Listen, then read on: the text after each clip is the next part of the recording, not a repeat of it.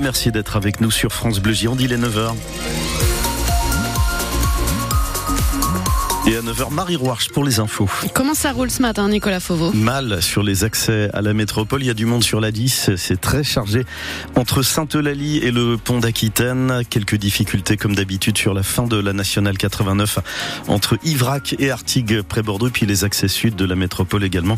C'est dense sur l'autoroute A soixante-trois, la fin de l'autoroute de Bayonne entre Cestas et Pessac, et sur la fin de la soixante-deux, sens Toulouse-Bordeaux, de Martillac jusqu'à Villeneuve-d'Ornon. Côté météo, c'est le retour du froid pour aujourd'hui. Oui, on est dans le négatif ce matin. Il a fallu gratter les pare-brises pour certains, entre moins quatre et moins deux degrés au réveil, au thermomètre, avant une journée bien ensoleillée, malgré quelques nuages qui s'imposent en fin de journée. trois à quatre degrés seulement pour les maximales.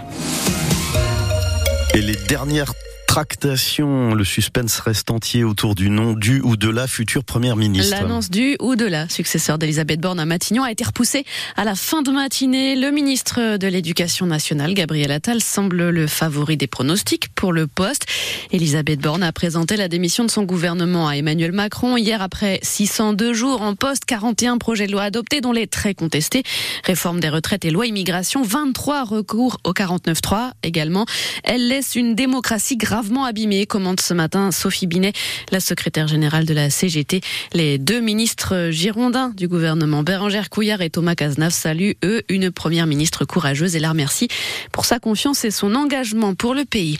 En attendant le nouveau gouvernement, les ministres en place gèrent l'urgence, le froid qui s'abat sur la France, par exemple, on vient d'en parler en début de journal. Fa- Patrice Vergritte, ministre délégué au logement, débloque cent vingt millions d'euros pour l'hébergement d'urgence. Six départements de Normandie et de région parisienne sont en vigilance orange, neige, verglas ce matin. Chez nous, en Gironde, le préfet ouvre quarante nouvelles places pour mettre à l'abri des familles à la rue. Il demande aussi l'intensification des maraudes pour aller à la rencontre des sans-abri. Et à peine sorti des fêtes de fin d'année, vous avez peut-être vous aussi attaqué alors ce qu'on appelle le Dry January, le mois de janvier, janvier sobre et sans alcool. Cinquième édition en France de ce mois sans une goutte d'alcool importée de Grande-Bretagne. Alors chez nous, ce défi n'est encouragé par aucune campagne de prévention du gouvernement, à l'image de celle qui existe par exemple pour la sécurité routière. Ce que regrette la cinquantaine d'addictologues qui s'en sont émus dans un courrier adressé au ministère de la Santé en décembre dernier. Parmi les signataires, le professeur bordelais Marc Auriacombe. Pour lui, le défi de janvier a trouvé son public en France malgré le silence surprenant des pouvoirs publics. C'est vraiment quelque chose qui vient du terrain, des professionnels, du champ de l'addictologie et qui s'est fait un peu en autonomie des autorités de santé. Ce qui est un peu paradoxal, c'est que jusqu'à maintenant, la réponse officielle, c'est on va voir plus tard une sorte de nom déguisé, mais, mais pas clair, euh, alors qu'en privé, éventuellement, euh, les, les ministres eux-mêmes peuvent dire bah, « Tiens, moi-même, à titre personnel, je vais peut-être faire attention ». Donc, il y, y a une espèce de, de paradoxe, peut-être, mais encore une fois...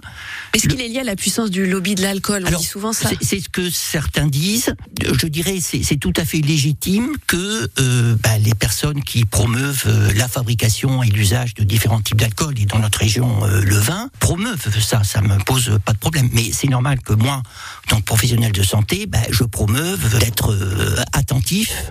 Euh, à cela. Le professeur Marc Auriacombe, psychiatre addictologue à Bordeaux, était notre invité à sept heures quarante-cinq. Vous retrouvez son interview en vidéo et en intégralité sur francebleu point fr. Le marché immobilier en Berne, à Bordeaux et en Gironde, il ralentit pour l'année deux mille vingt-trois selon la Chambre des notaires. Les prix baissent de deux pour cent pour les maisons dans le neuf ou dans l'ancien, jusqu'à cinq pour cent en moins pour une maison dans l'ancien dans l'entre-deux-mer. Stabilité pour les appartements, là aussi dans l'ancien, seuls les prix des appartements neufs continuent à progresser, plus trois virgule sept pour cent. Et émission avec la Chambre des notaires demain matin entre neuf heures trente et dix heures sur France Bleu Gironde. Il est neuf heures quatre, deux militants girondins de la C G T seront fixés sur leur sort aujourd'hui. Le secrétaire général de la C G T Énergie trente-trois et un salarié d'Enedis, jugé fin novembre pour avoir provoqué des coupures d'électricité sauvages le vingt-trois mars dernier en pleine contestation contre la réforme des retraites. Coupures qui avaient notamment affecté l'hôpital Saint-André à Bordeaux. À l'audience, le procureur a requis dix-huit mois de prison avec sursis à leur encontre. Le tribunal rend sa décision cet après-midi.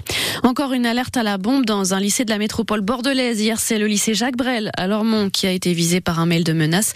Les trois cents élèves et les personnels de l'établissement ont été évacués pendant près de trois heures jusqu'à ce que tout danger soit écarté par les démineurs. Le proviseur va porter plainte. Et puis cet hommage avec le journal L'Équipe qui titre sobrement Kaiser Franz ce matin. Hommage du quotidien sportif à l'un des plus grands joueurs de foot du monde. Franz Beckenbauer est mort dimanche à l'âge de soixante-dix-huit ans.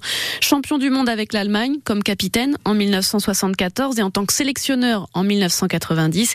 Il était aussi entraîneur du Bayern de Munich, vainqueur de la Coupe de l'UEFA en mille neuf cent quatre-vingt-seize, opposé en finale aux Girondins de Bordeaux de Gernot Rohr, qui lui a rendu hommage hier soir dans cent pour cent Girondin. Il est venu plusieurs fois à Bordeaux, hein. Il aimait beaucoup le vin de Bordeaux. Et je me rappelle d'une anecdote, c'est que quelques jours après son anniversaire, il était venu voir un match entre l'Autriche et la France qui avait lieu à Bordeaux. Et je savais qu'il aimait le, le Bordeaux et, et j'ai pu lui trouver une année de sa naissance, mille neuf cent quarante-cinq. Il était heureux comme tout. Et euh, voilà, après, il m'a toujours demandé, euh, voilà, est-ce que tu peux me conseiller, euh, qu'est-ce que je dois prendre? Il adorait le Bordeaux. Voilà, c'était quelqu'un d'humain, ouais. quelqu'un de, de très professionnel comme joueur et comme entraîneur, mais aussi quelqu'un de, d'extrêmement euh, gentil et sympathique avec ses amis. Gernot Rohr avec Dominique Bourdeau hier soir dans cent pour cent Girondin, émission là aussi à réécouter sur francebleu point fr. Et puis un mot de hockey sur glace. Les boxeurs de Bordeaux, forts de leur victoire face à Grenoble et à Chamonix, se déplacent à Briançon, la lanterne rouge de la Ligue Magnus ce soir, match à vingt heures.